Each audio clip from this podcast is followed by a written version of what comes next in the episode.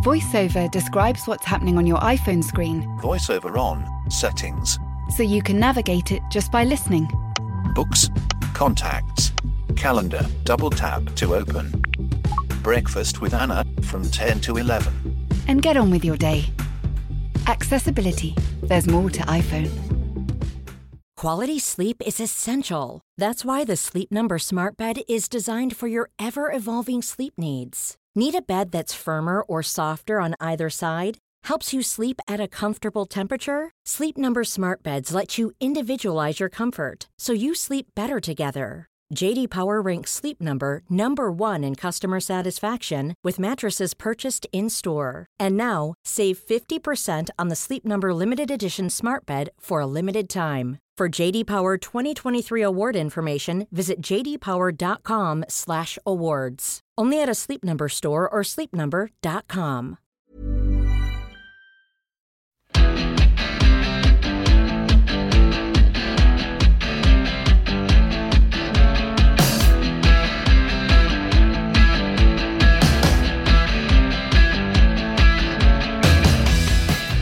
and welcome to The Ruck from The Times and The Sunday Times. I'm Jessica Hayden, a rugby journalist at The Times, and this is your special Women's World Cup preview podcast.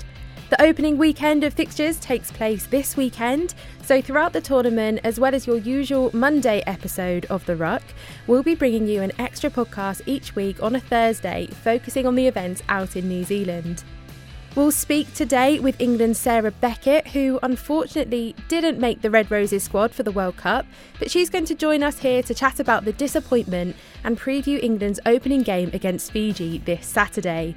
Plus, we'll be speaking to Keira Bevan, the Welsh scrum half, about how the newly professional Wales have prepared for this tournament.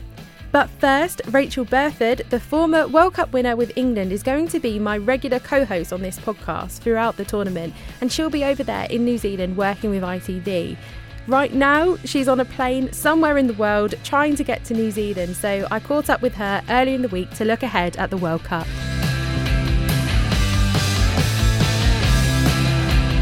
So, Rachael, you're flying out to New Zealand. We're only a few days away now from the, the start of the tournament. How are you feeling? I'm I'm feeling really excited to get on the ground. Like I think from afar, you we can just see the amount of kind of coverage and the excitement of the tournament that's building up right now. And yeah, so I'm getting all those social media glimpses. I'm hearing from some of the players and I just feel, and I know, I know, we always talk about, you know, World Cup cycles getting better every time, but this does feel really, really different. Um, and I'm really excited for the players that they're on this platform um, like they deserve. And um, so, yeah, I'm just really excited, obviously, with the, the record ticket sales that have, have been announced for the opening weekend at Eden Park. And it's all set to to kick off in the right way. So yeah, I'm I'm not so much looking forward to the the number of hours flight that I've got to endure. I'm, I'm basically going to be in the air from Tuesday to Friday. So, um, but yeah, can't wait to get on the ground uh, and be part of it um, on the sideline. Yeah, so if you stay awake for the first match, um, I mean, it's a bit of a surprise match. We're not really sure what we can expect from Fiji. Um, as as a pundit, you're going to be there. What what are you expecting from Fiji? Look, I don't think it'll be far from what we know as their DNA you know they want to play a thriving fast high tempo offloading game as we saw them play in the super w they can produce some wonderful moments and if they're able to you know stick in the battle at, against England. Now, England is probably one of the best defensive teams going into this tournament. And um, so it will be really challenging. But at the same time, England have never had this kind of threat where runners come really hard at the line and have the ability to offload and get the ball away. So, you know, it will pose a different challenge to England. Um, but, you know, England's tempo is probably going to be something that they will they'll find difficult to to be able to keep up with just because of the level that they haven't been playing as long as the level that England have been playing at. You know, Fiji's first World Cup, um, so there'll be plenty plenty of excitement from from the team themselves. Um, but I think you know what what a cracking game to have opening. You know we've not we've not had this fixture before, and it, it's going to be an, an, exciting opener for, for all English fans, but also for for everybody back home in Fiji. And we know what Fiji do in terms of their rugby and how they get behind it. So um, yeah, pretty exciting opening game for England those fan bases seem to have grown in the last kind of few months. We're seeing this explosion of women's rugby. Do you think that's in any way because of the, the Euro success and seeing how successful the European Championship was in women's football? Oh, it will definitely have an effect and an impact.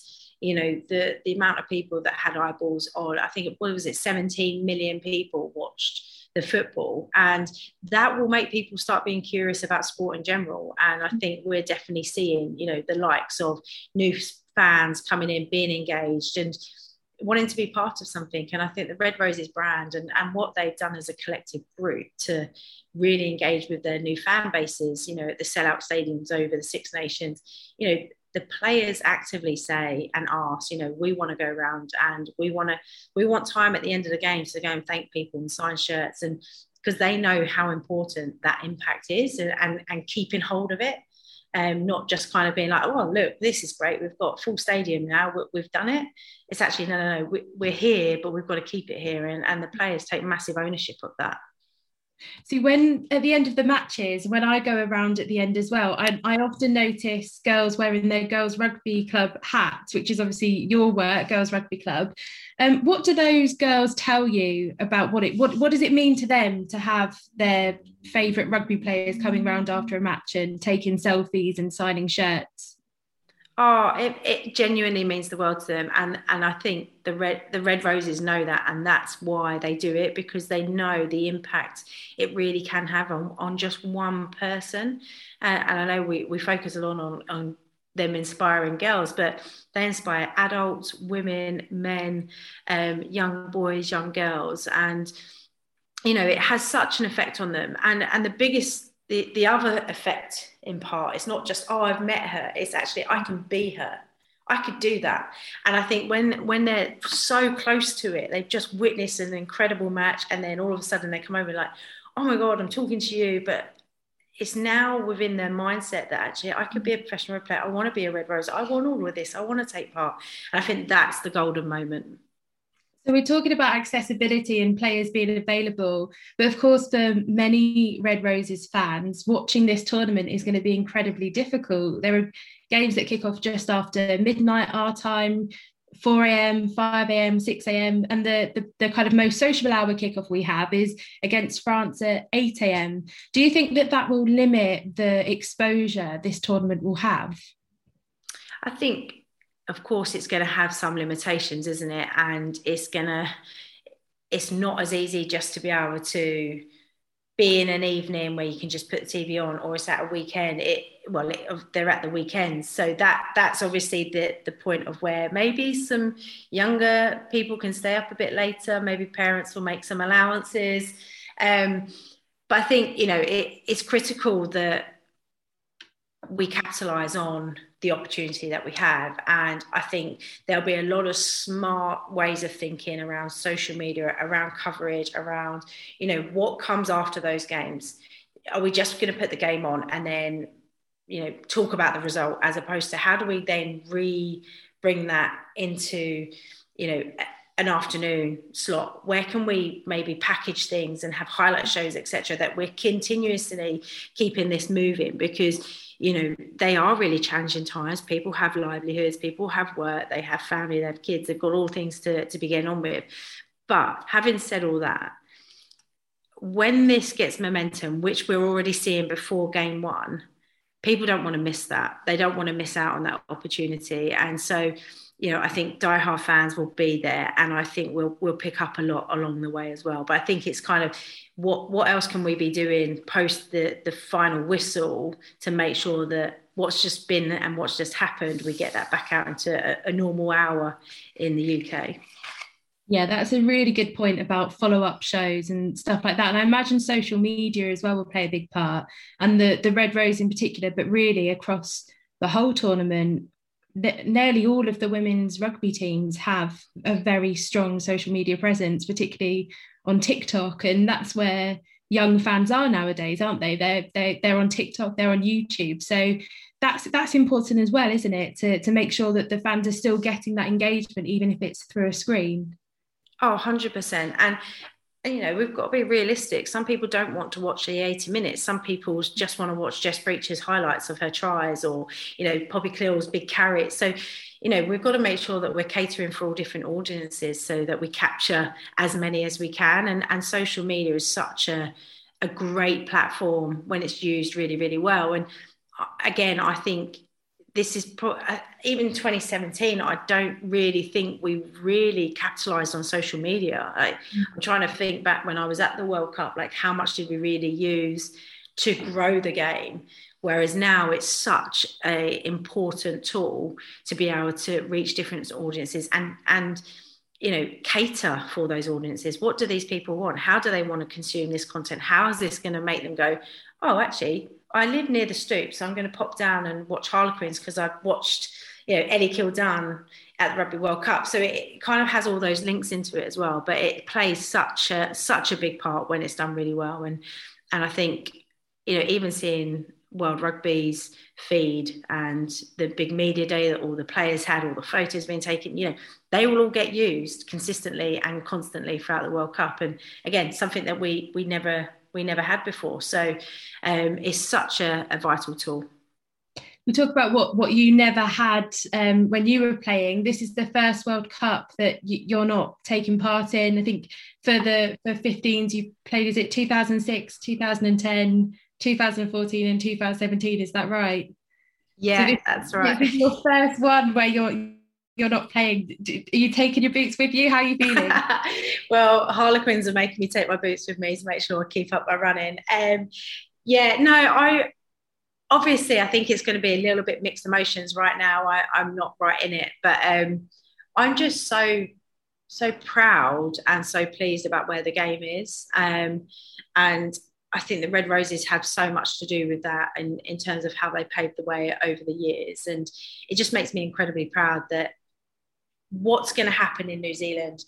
I'm very fortunate to be there and be part of it in some way. And so I, I, guess that's probably helping with my not playing at the World Cup is the fact that I still get that amazing opportunity to be on the ground, to witness it and, to be part of it. And, you know, it, it is going to be the start of something very, very special for, for long term for women's rugby.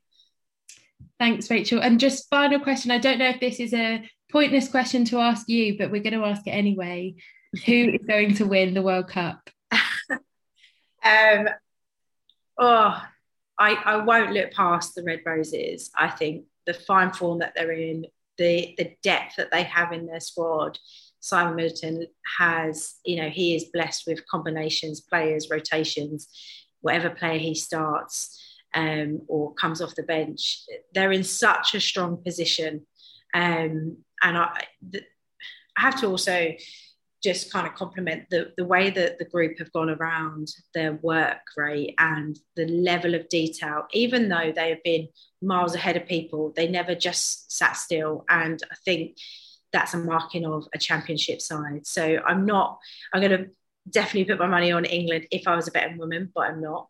Um, but let's not underestimate um, New Zealand, uh, home soil, They've had a lot go into um, the last what nine months going into this. The amount of investment they've had, and you know we've seen them improve very quickly over a short amount of time. So yeah, back in England, but they're going to have a couple of teams definitely trying to trying to challenge that. Thanks to Rachael Burford for joining me earlier this week. It was great to chat to her ahead of the tournament. We're recording this on Thursday morning, so she'll be in transit. She's currently in the air, I believe, on the way to New Zealand, so we'll hear more from her next week. But we can now preview this weekend's opening fixtures, and to do so, I'm delighted to be joined by Sarah Beckett. Hi, Sarah. Hi, are you okay? I'm good. How are you doing? Yeah, I'm all right, thank you. Good. Now, of course, we should we should mention the fact, Sarah, you were in the, the training squad for the World Cup, and there it yeah. was a training squad of, of thirty nine, and Simon Middleton, the Red Roses head coach, had the unenviable task of whittling that down to 32 players. And unfortunately, you were one of the players who didn't make the, the final squad for New Zealand. Yeah. Um, but what Simon Middleton said to, to, to us in a press meeting was that any of the players who didn't make the squad could have walked in to another test team and because of the, the, the class that England have and that depth in every position but I'm sure that that doesn't make it any less disappointing um, when when you've missed out on on such a, a dream. Um, and I, I, would like to say, you know, I'll read out Sarah your Instagram post you wrote about it because I think the words are, are, are so good and capture just how difficult it is being in the number one team in the world. So Sarah wrote, "Heartbroken doesn't come close." A lot of the time, everybody on here just shares the good. They don't talk about what it's like to dedicate your life to something and not have it turn out well and your dreams not come true. They don't see the hours you put in, the occasions you miss, the selflessness of, of what we do in order to ultimately fail.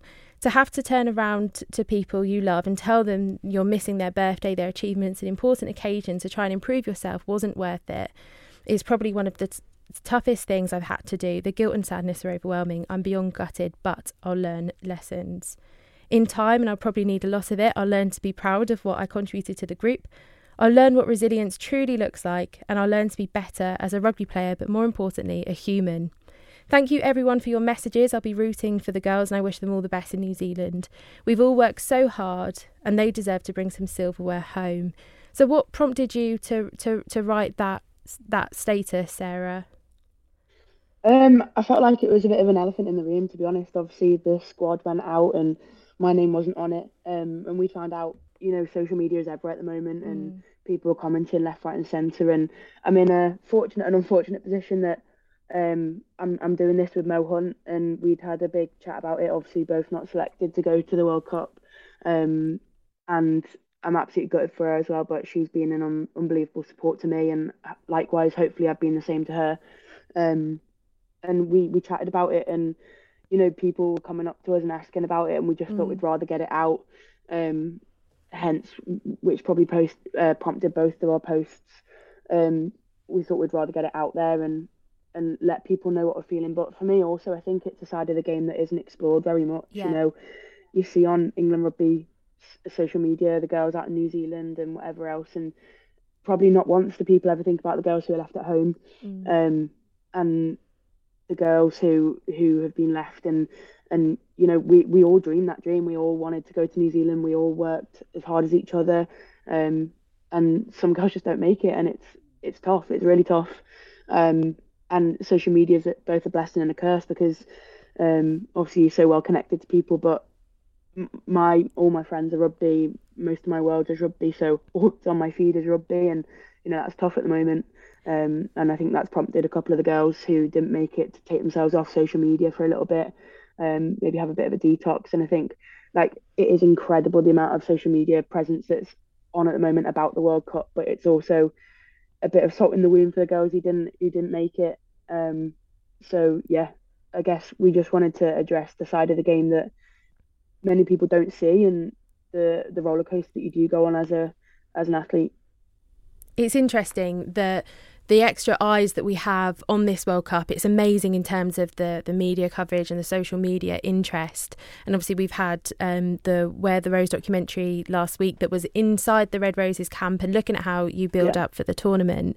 But actually, the other side of that, as you've said, that's so interesting that actually that makes it even more difficult for the players that that miss out. And you talked about Natasha Hunt, Mo Hunt there, known as Mo for those who don't know that. How important has that friendship been in the last couple of weeks having to deal with this non-selection? Um I, I, think it's been vital to be honest. Obviously i know mo and we've been teammates in england but i wouldn't have said she was one of my closest friends or mm. anything like that. Like we got on fairly well but um to have somebody who truly understands what it feels like and like i said on my post heartbroken actually doesn't come close like yeah it, it sounds it sounds dramatic but like it, it is a massive heartbreaking thing and yeah. you know we've been through very similar emotions very similar ways of coping in terms of with with how, how we've grieved this loss for what it is really um it takes time and you know it's not just about not going. It's about the memories you thought you'd make or the shared experiences you thought you'd have with people who that you're not going to have.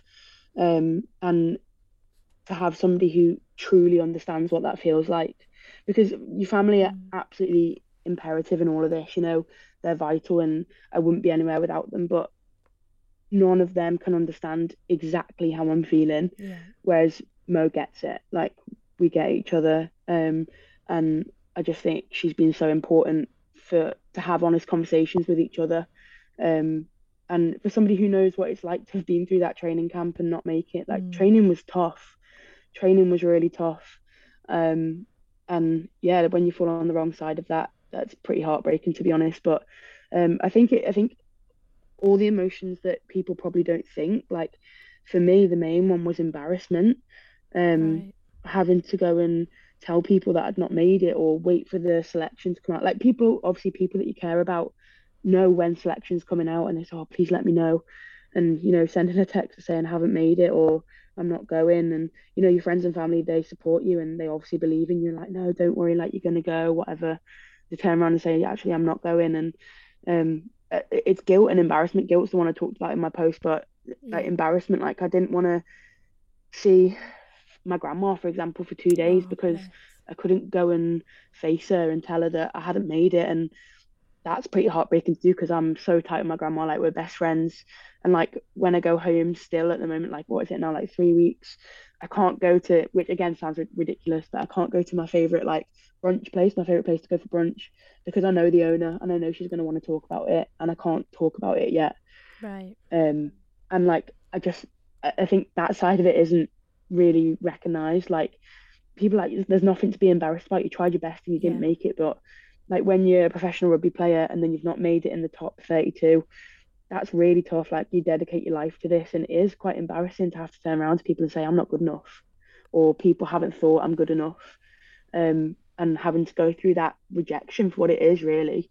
Um, yeah. But I mean, now with all that heartbreak and and having to process that, will you still be able to to watch England play, watch your teammates? Um, I, I don't know whether I'm there yet or not, to be honest. Okay. Um, I didn't watch the documentary. Um, wasn't able to do that. Um, and it, again, this is where guilt comes into it again because my best friends are in that team. Yeah. Like my, my best friends, I've got best friends on the USA team. I've got best friends in the England team. Um, and it's probably easier to watch other teams. Probably not as easy to watch England, but then you feel guilty because your best mate's playing and you want to support. And like I said in that post, like I'm rooting for the girls. I want them mm. to do mm. well, but there's also that little part of you that is like, oh, I don't want them to do too well without me. But of course, that's absolutely taken over by the part of I want my friends to succeed. Um, but then you start feel guilty about that little part of you that's having those nagging thoughts um, and I think that's natural to have. But then obviously when it comes down to it, I'll be behind the girls 100%. Um, and that part of me will go away. Um, but it, it's tough and it's tough to deal with, and that guilt that comes along with it. Um, I think that's that's a big one to deal with. It's brilliant to hear you speaking so openly and honestly about this, especially kind of not being able to to watch the games. That must be so tough. It's something that you've worked so hard towards. I know every player they got the chance to to choose how they found out the news. Would would you like to share kind of how you found out that you weren't in the squad? Yeah, so we had three choices. We had just find out when the squad got announced at um, the general time. We had the opportunity to have a phone call with a coach before it came out on the group or a text. Um, and I opted for a text message. So mm. um, the squad was getting announced at seven o'clock, and from half past six, if you weren't going, that was when you'd sort of get your phone call or your text. Um, and I sort of had an inkling that it probably wasn't going to be good news. Um, and I'm quite a private person, so I decided to take myself away. I was at home. Um, I didn't want to be with any family. I Just mm. wanted to be by myself. Um, so I went and sat at the beach at home. Um, and obviously got that text message, and then yeah, sat there, cried my eyes out for a little. Well, not for a little bit, for a long time. Um, and then my mum and dad basically begged me to come back home. So um, I went back to my dad's house, and my mum came round, and yeah, I basically just cried, cried for the whole evening. Um, and then that's when you go through that whole roller coaster of emotions. Obviously, first of all, you're gutted, like you're absolutely gutted. Yeah. You go through like a whole spectrum, like anger, um, devastation, heartbroken, like not understanding. Because the, the thing is, when you're an athlete, and anybody will tell you this, like you believe that you should be there because if you don't believe you should be there, you you're not gonna be good for the team. Do you know what I mean? Like mm. you've got to have belief in yourself, and um, obviously you believe you're good enough to go. And then when somebody else doesn't see that in you, that's kind of tough to take. Um, yeah. And like I think I think another thing like you get messages from obviously friends or teammates or whatever, and that can make it. It's it's so nice to receive that support, but it can make it harder as well. Um, and I know like a couple of girls just turned their phones straight off because yeah. they couldn't deal with the messages or um I mean I I chose to reply to them because um that's what worked for me but um yeah some girls couldn't look at their phones for a little bit or um something but then yeah I think it's all different ways of dealing like some girls haven't gone back to rugby quite yet some girls wanted to get straight back in so yeah um, yeah, it's just very, very individual. And I know Simon Middleton said that the players who weren't selected, it's a long tournament, they should be staying fit, they, they should be prepared to go. If you were to get that call at some point in the tournament, how do you turn yeah. around your emotions from feeling so disappointed to suddenly being prepared to play test level? Is that something that you've thought about? Um, yeah, I mean, I guess I won't know until or if if the call comes. Do you know what I mean? I've not been in this. Well, I've been in this situation before where I've been dropped from the squad and then had to be called up last minute for an injury. You know, it happened in the last warm up game um, mm. when Morwenna got injured in training. I've had it in the Six Nations um, this year in France, and you just have to go in and try and wipe your slate clean and um, do what's best for the team while you're there. And it can be actually really physically and mentally exhausting having to do that. Yeah, you just have to realize you're there for the team and um, you have to put yourself last in that situation, sort of thing. It's so sad here, but we're really grateful for you being so open with us about that that transition, that journey. Now, England have their first match on Saturday, 8th October. This Saturday, it's at 4:45. You can watch live yeah. on ITV. It's that's 4:45 p.m. in New Zealand, 4:45 a.m. if you're over here in the UK. Now, Fiji. This is the first time that England have played Fiji. What are you expecting from them? Um, I think they're going to want to play open, free flowing rugby. Um, I think they'll be very physical. Um, they'll probably like a few offloads um, and try and get in behind us. Um, so yeah, I expect them to cause a little bit of chaos, to be honest. And that pool, let's just talk quickly about Pool C. So it's Fiji, England, France, and South Africa. France, obviously, we see every year in the Six Nations, yeah. it tends to come down to the wire between England and France. Is having someone that's like a familiar rival in the in the pool nice for England? Is it more of a challenge? Is it what? Can you just kind of, as a as a player, how do you think the the squad will be feeling about facing France compared to South Africa? Who you know, in comparison? Yeah, I think it's it's a funny one, isn't it? Because we're so familiar with them. Obviously, we played them a lot in the last couple of years. Um, and thankfully, we've come out on the upper hand quite a lot. So psychologically, I think that's a bit of a boost for us um, mm. because we know how to how we've beaten them before. But you never. I think the thing with France is they're so unpredictable. You never know what yeah. you're going to get. Um, and we're we're so aware that, um, and the girls will be so aware out there that they can produce magic from nowhere. Mm. Um, and that's what makes them so dangerous. And it depends which France turns up.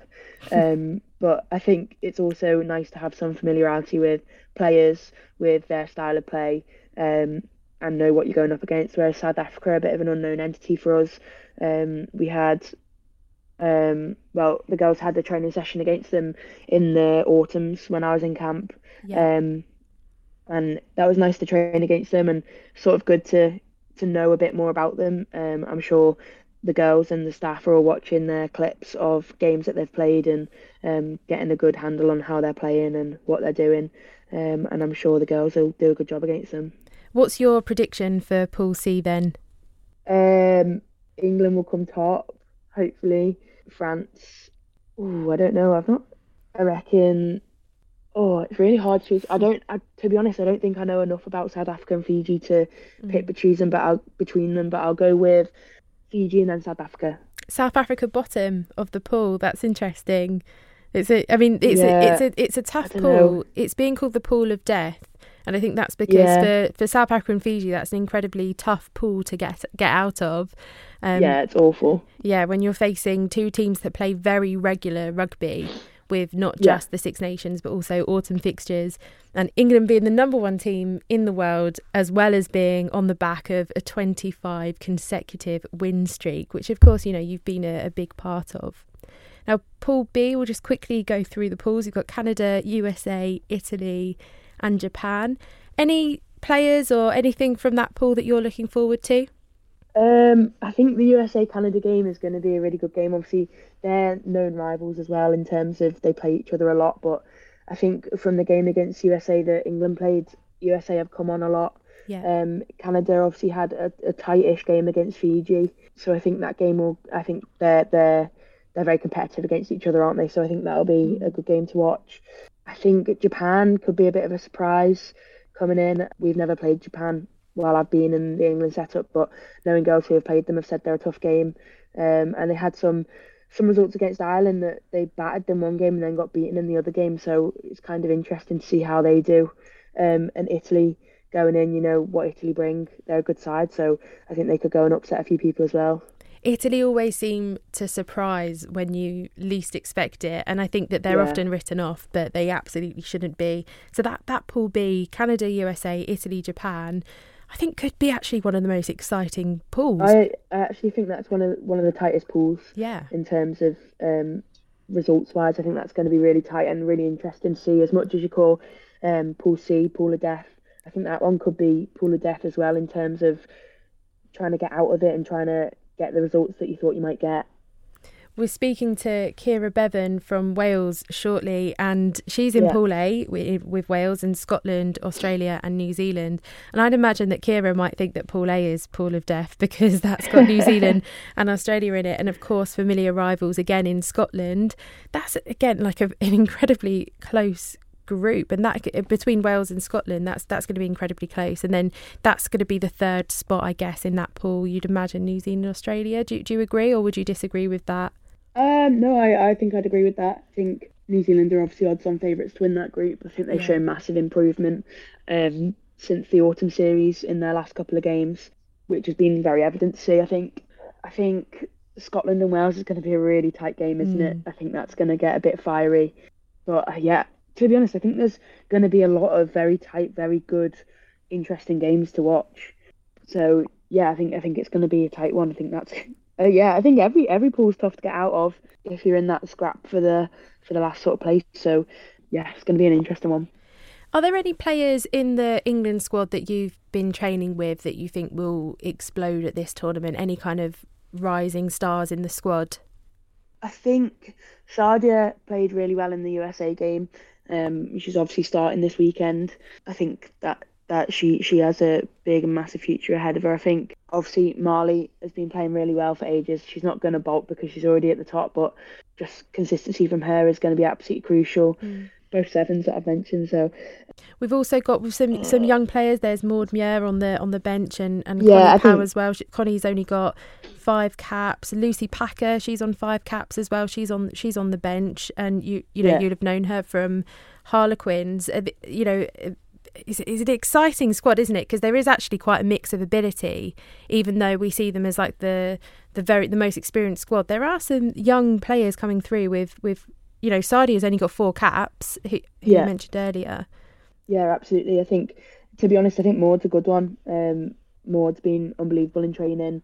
Um, and she's she's an unbelievable player and just so good for the squad in terms of morale. Mm. Um, she doesn't mind being the butt of a joke a few times, so um, I think she yeah she could have a massive tournament as well. I think people would be surprised at how well she can play. Sarah, thank you so much for joining us and for being so open. We wish you all the best and obviously wish England all the best as well. But we're just really grateful for you to be have such an open conversation about the really the dark side of rugby that we don't tend to to hear about as much. So thank you very much. Next up, I'll be heading into the Wales camp to chat to scrum half Keira Bevan about how Wales are preparing for the tournament.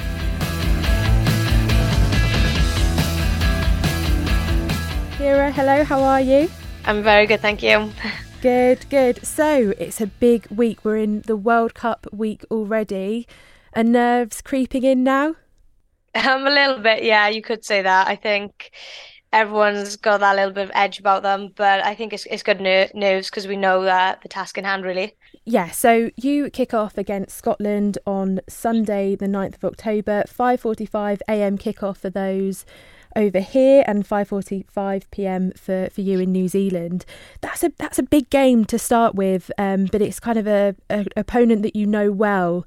How how are you feeling about that match?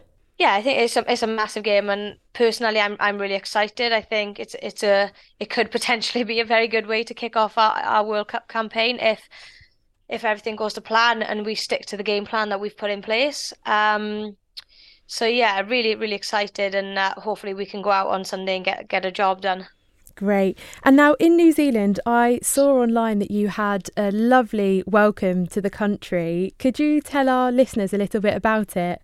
Uh, yeah, so when we when we landed in Auckland, um, Sisilia's uh, family, uh, there's quite a lot of them. Um, they all welcomed us in the airport with like chocolate uh, necklaces and, and, things like that. So that was really nice, and obviously it was great for her as well to see that. I don't think she's seen them in a good couple of years, especially with mm. COVID and before that. So um, yeah, it was great for her, and yeah, they just made us feel really welcome as a squad we should just mention that Sisilia is one of the, the Wales players um, who is travelling over to New Zealand and is mm. causing quite the stir as such a, a, phenomenal player and character.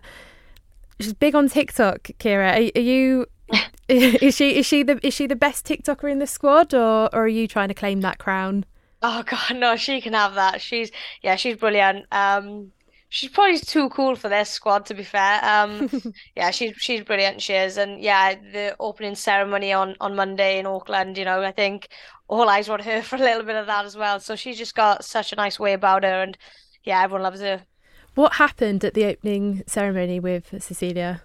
Um well she just got up and started doing a tongan dance i think. And yeah it was it was brilliant. And yeah, you know, her, I know her culture means a lot to her and her roots and stuff. So for her to be able to get the opportunity to do that, um, it, it's great for her. And yeah, she smashed it. so the build up to this World Cup, obviously for, for Wales, you, you you face Canada and England and two quite big losses: 73-7 mm. England, 31-3 to to Canada they're you know that's playing the top team in the world in England and the third ranked team in Canada playing the mm. best mm. in the game is that the the best way to prepare when you've got a, a pool with, which is quite a challenging pool as well for Wales um I think I think we we just took positives from them games um you know especially the the Canadian game we, we you know we made six line breaks mm. um so for us I think it's just about finishing those opportunities because we know we can create them um and likewise against against England, it was just about staying in the game for as long as possible. You know, they're one well, they are the best team in the world, and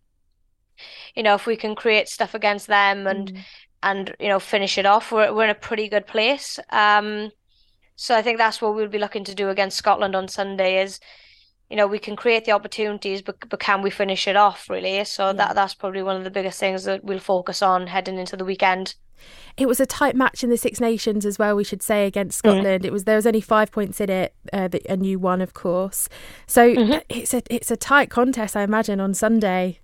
Yeah, very very tight, and I think I think we're subconsciously preparing for that. I think we know it could potentially go down to the wire, and you know, like like you just mentioned, you know, we had the better of them in the Six Nations, but we we know a World Cup is a completely different different um, aspect. Um, it's you know it's their first World Cup for a very long time as well, and they're going to come out all guns blazing. And mm. I think we just need to mentally prepare for that and and not take it for granted. And you know they were actually beating us during the Six Nations during that game, so yeah. You know, we you know, we ideally don't want to leave it as late as, as what we did in, in the Six Nations, but you know, our mindset is to just go out early and, and hopefully get a job done fa- fairly soon. But I'd imagine as well they're probably thinking the same thing. So but we have massive respect for Scotland. So yeah, it should be a very good game. It will be a thriller, I'm sure. And then after you play Scotland, you've got New Zealand up next on Sunday, the 16th of October. Mm-hmm. That's a 3:15 kickoff. Uh, that's AM if you're in the the UK. That's that's on ITV and S4C. New Zealand, home nation second best team in the world. Incredible to play them on home soil. Are you excited for that or more nervous? Um, a bit of both. Yeah, like you said, you know, um, home World Cup for them. Um, they've got Australia this week, so that should be a very, very good game for them as well to open mm. their World Cup campaign. And yeah, we head back to Auckland for that one, and I'm sure it's going to be a thriller. You know, having having heard how how ticket sales have gone for this week's game, so yeah, really excited. I think for that one, and um, yeah, hopefully we can you know put a good show on for the home crowd and for our families coming out as well. Yes, we should mention your mum and dad, the ultimate Wales rugby fans. I, I, used to see them at Swansea when you played there, and then at, Bri- at Bristol. And they're all. I think your your mum's the, the loudest supporter on any touchline. Are you excited? Are they are they coming out to New Zealand? Yeah, I think they're somewhere in the air now. Actually, I think oh. they've taken off from Adelaide, so they're en route as we speak. So yeah, I'm pretty sure they'll be they'll be buzzing to get out here and I'm sure you'll spot Liz somewhere in a daffodil somewhere in the crowd. It would be lovely to see some daffodils in the crowd, actually, and how lovely yeah. for you to have them there. Um, and then the final game in in Pool A will be against Australia. Again, a, a big nation to face. This is a tough group, um, but mm-hmm. Australia again. You know, you feeling confident about that match? Um, yeah, I think I think obviously our main focus is obviously the Scotland game and getting a job done there, but we we can't hide from the fact that you know we are going to be playing New, New Zealand and Australia as well, and we kind of do have to have some form of eyes on that a little bit. Um, but yeah, we we'll be we'll be looking to, to you know hopefully you know get a result as well against Australia, you know, but we know they're going to be a very tough physical team, and after watching them in in Pac four in the summer, you know it is going to be a tough challenge. So yeah. We should say for those not aware of how the pool structure works, finishing third could be enough to go through to the knockout stages. So really, this game against Scotland is huge because even if you know coming mm. against Australia and New Zealand, really tough rivals, Scotland much closer. This game, Scotland against Wales, is, is it just feels to me like that could be could potentially be the decider of who goes through to the knockout games. Yeah, hundred percent. I think, I think as as a squad, we're all we're all aware of that, and I'm sure yeah. the Scottish girls are as well. So there is a lot riding on this on this first game, and um, yeah, ide- ideally we, you know we want to win two two games, and you know obviously mm-hmm. th- three.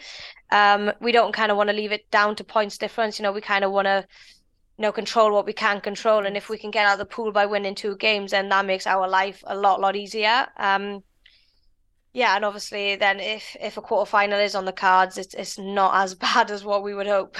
of course. Mm-hmm. So Wales, you've been professional since January, and you've had a behind the scenes documentary crew with you since you turned professional, and that, that mm. seems to have really helped the the build up to this tournament. You've been around the game for long enough. Do you think that this tournament has a, a buzz that we haven't seen before? Yeah, mass- massively. I think looking back to the 24, uh, 2017 uh, sorry World Cup in Ireland, um, mm. just even having the media day we had on, on Saturday in Auckland and everyone having a, a, picture and a green screen and all that sort of stuff. You know, we didn't have that in 2017. So even just from like that that point of view, it, it's come on leaps and bounds. And yeah, there's a lot of a lot of hype. Even now we're up in Whangarei, and the the hype up here is brilliant as well. And in Auckland, it was just buzzing. So yeah, it's it's come on massively. I'm just really excited to get going now. Of course. And you're travelling with Wales. Some of your best friends are with you in the squad. Is it has it been lovely to be away with them? Yeah, hundred percent. You know, obviously Karen's my roommate, so we spend a lot of time together. And obviously, you know, Siwan and Cara and um Jazz, Alicia, you know, we, we all get to spend our days off together going for coffee and we've all got, you know, we like to do stuff as a squad as well, but then our social battery sometimes runs a bit low and it's yeah. just nice to be able to switch off into a smaller group and and grab a coffee and have a sit down so yeah it's, it's pretty chilled Great. Well, Keira, we're wishing you the best of luck, and fans can watch at 5:45 a.m. That's in UK time. So good luck, Keira, and thank you very much for joining us. Thank you very much. Thank you.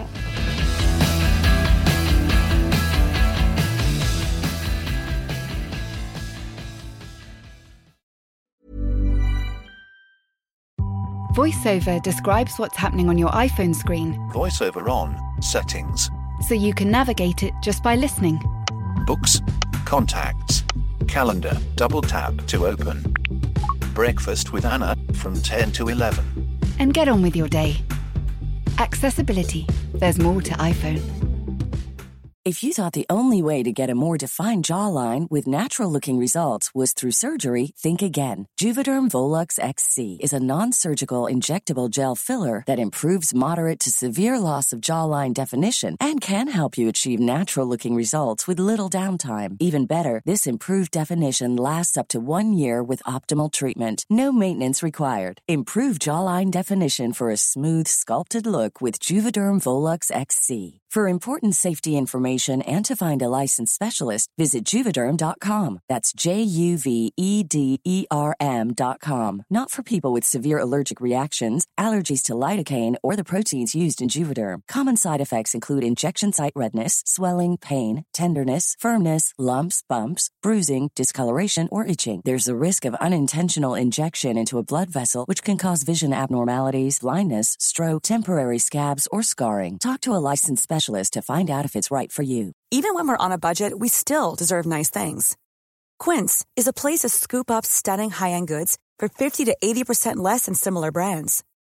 They have buttery soft cashmere sweaters starting at $50, luxurious Italian leather bags, and so much more. Plus, Quince only works with factories that use safe, ethical, and responsible manufacturing. Get the high-end goods you'll love without the high price tag with Quince.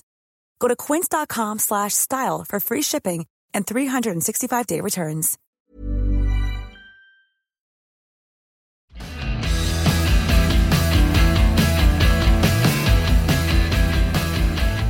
Thank you, Keira, for that look into the Wales camp. And thank you also to Sarah Beckett, the Red Rose there, who told us about the awful situation she finds herself in of not even really being able to watch her own team play at the World Cup because of her personal heartbreak and grief, as she said, about not making the squad herself. And of course, thank you to Rachael Burford for that interview we did earlier this week. This has been The Ruck from The Times and The Sunday Times. Normal service will resume on Monday, where you'll get the usual roundup of everything that happens over the weekend in the Gallagher Premiership. Until then, follow or subscribe from wherever you get your podcast from, and thank you very much for listening.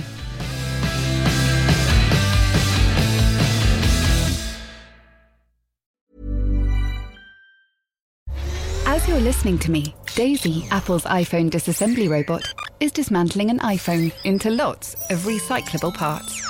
That's how Apple recovers more materials than conventional recycling methods. Thanks, Daisy.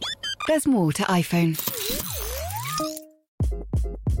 Hi, this is Craig Robinson from Ways to Win, and support for this podcast comes from Invesco QQQ the official ETF of the NCAA. Invesco QQQ is proud to sponsor this episode and even prouder to provide access to innovation for the last 25 years. Basketball has had innovations over the years too. We're seeing the game played in new ways every day. Learn more at Invesco.com slash QQQ. Let's rethink possibility. Invesco Distributors, Inc.